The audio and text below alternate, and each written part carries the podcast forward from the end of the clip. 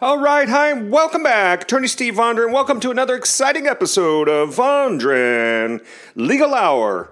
All right, so we are talking in this podcast about Attorney Steve top five tips for avoiding software license compliance problems.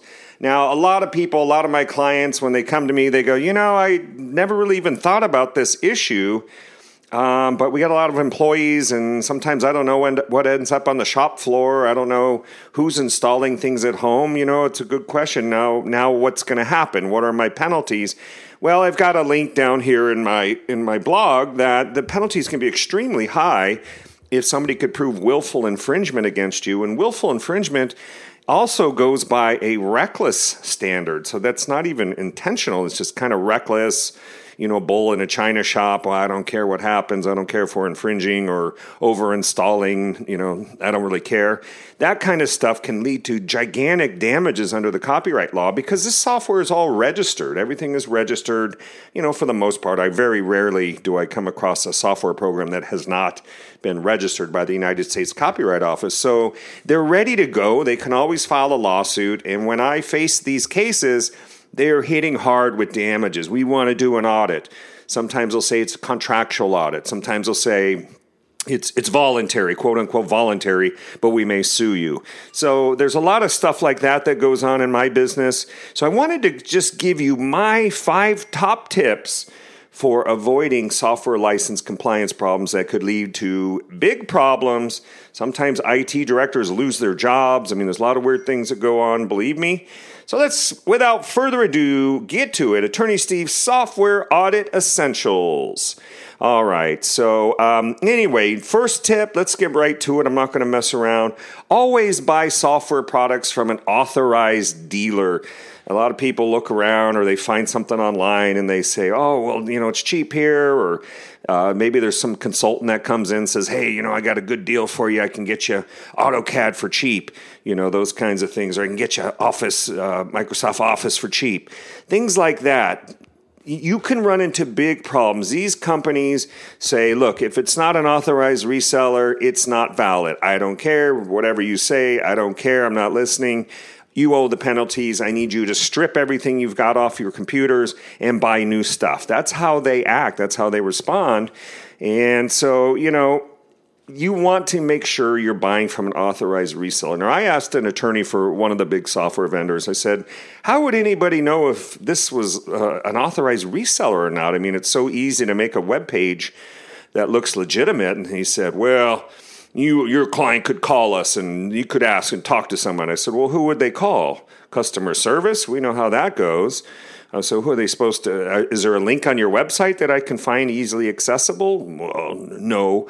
Okay, well it's not that easy. Okay, so anyway, point one: do your best. Try to find out who this person is, this vendor that you're dealing with, are they authorized? If not, in a software audit, that's going to come back to, to haunt you you don't want to pay pay what you consider to be good money only to find out that they considered it invalid and want you to delete it all. Two, if you're buying off the internet, okay, so back to this, there's things on the internet, pay a realistic value because there's times when you say, well, you know, this they were offering this $4,000 video editing package for 25 bucks. I couldn't pass it up. Well, according to them, their attorneys, when I deal with attorneys from like the Business Software Alliance, the BSA, you know they'll say come on come on. You, you, you thought that was legit? It's like it's like buying a, a 70 inch plasma tv from someone in the back of a van that says hey buddy want a good deal? You know here $30 70 incher you know it's like come on come on. So anyway paying realistic values again that ties back to number one. If you're not sure check it out. Maybe it's an authorized an unauthorized vendor that you're dealing with which is going to lead you into more problems. Okay um, number three, this is getting to the nuts and bolts. Make sure to keep all your purchase receipts. And I know most people that come to me, they go, What? Auditing, they want to know what was what I had, you know, receipts from 2002 and 10. I mean, come on, we don't keep receipts that long. And that's an issue that we have to deal with in software audits. I don't like my clients paying for fines and penalties for having software that they lawfully purchase, but it definitely helps if you're keeping the dated receipts, okay? keep the dated receipts. That's what they're going to be looking for, okay? Uh, sometimes someone will say, well, what if I take a picture of the computer? No, no, no, that's not going to be enough. Make sure to keep all your seats. Um, again, I don't know of a law that requires that, but if you have a contractual audit and you check your EULA, we'll talk about that in a second.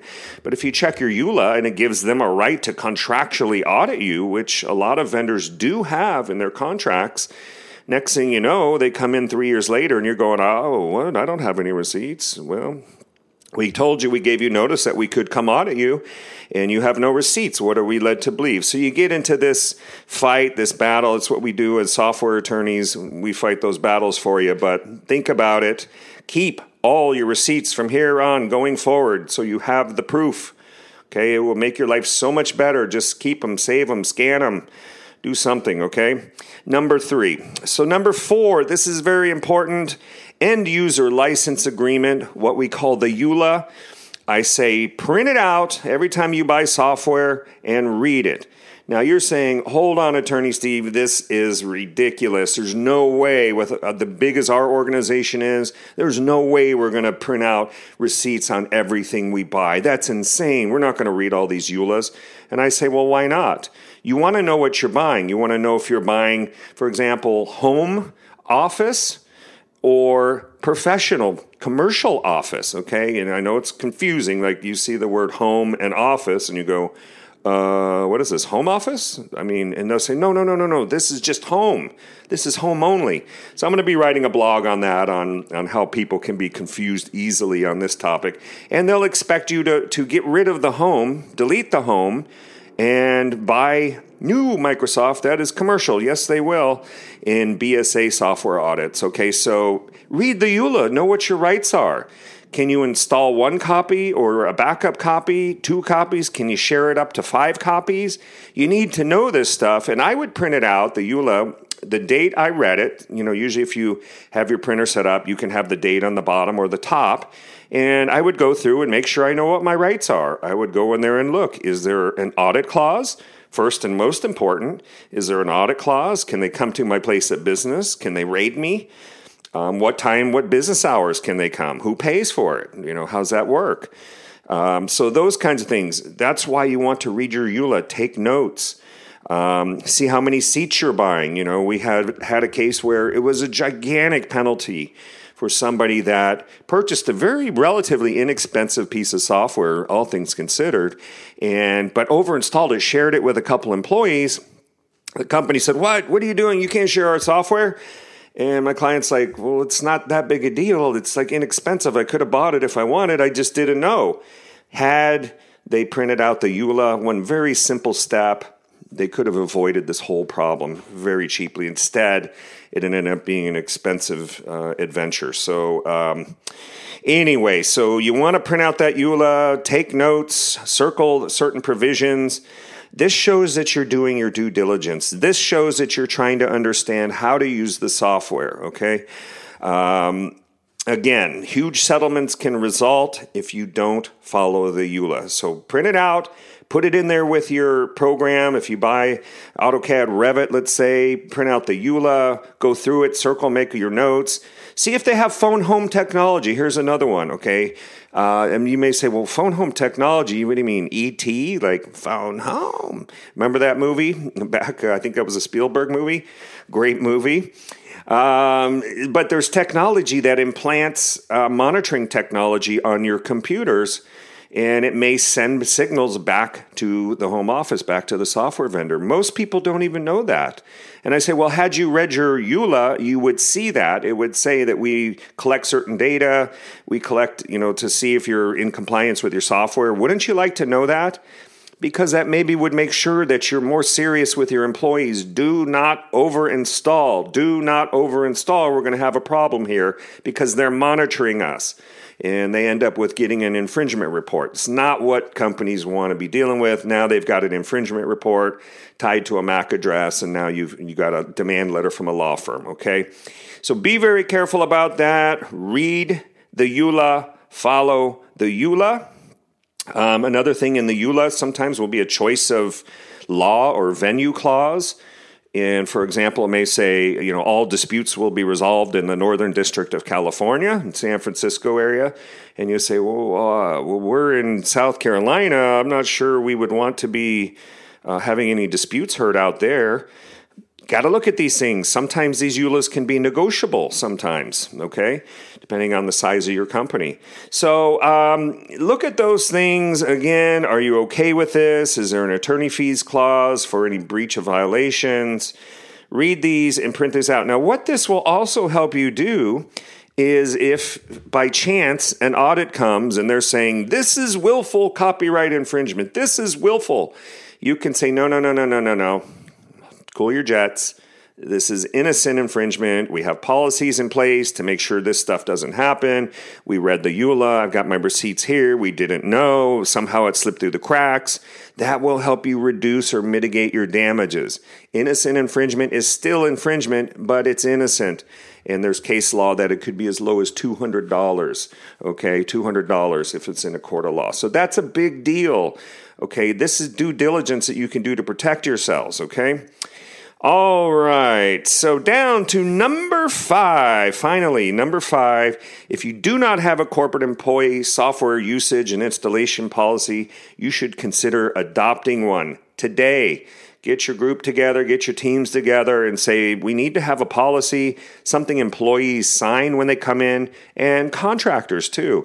Um, making sure that people know you don't just install on a whim, you don't install student versions when you're not a student, you don't load trial software back at the home in your, your work laptop and bring it into the computer, into the uh, office environment or the workshop it could lead to big problems, especially if, they're using the phone home technology, especially if they have a contractual audit clause and you say, wow, now I'm in an audit.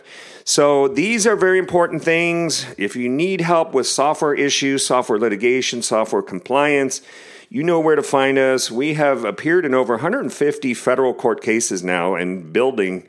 So we've done a lot of work in this area. We're very experienced. There are some newbie firms that you want to be careful of because this is not a place for the inexperienced lawyer to try to cut their teeth, okay?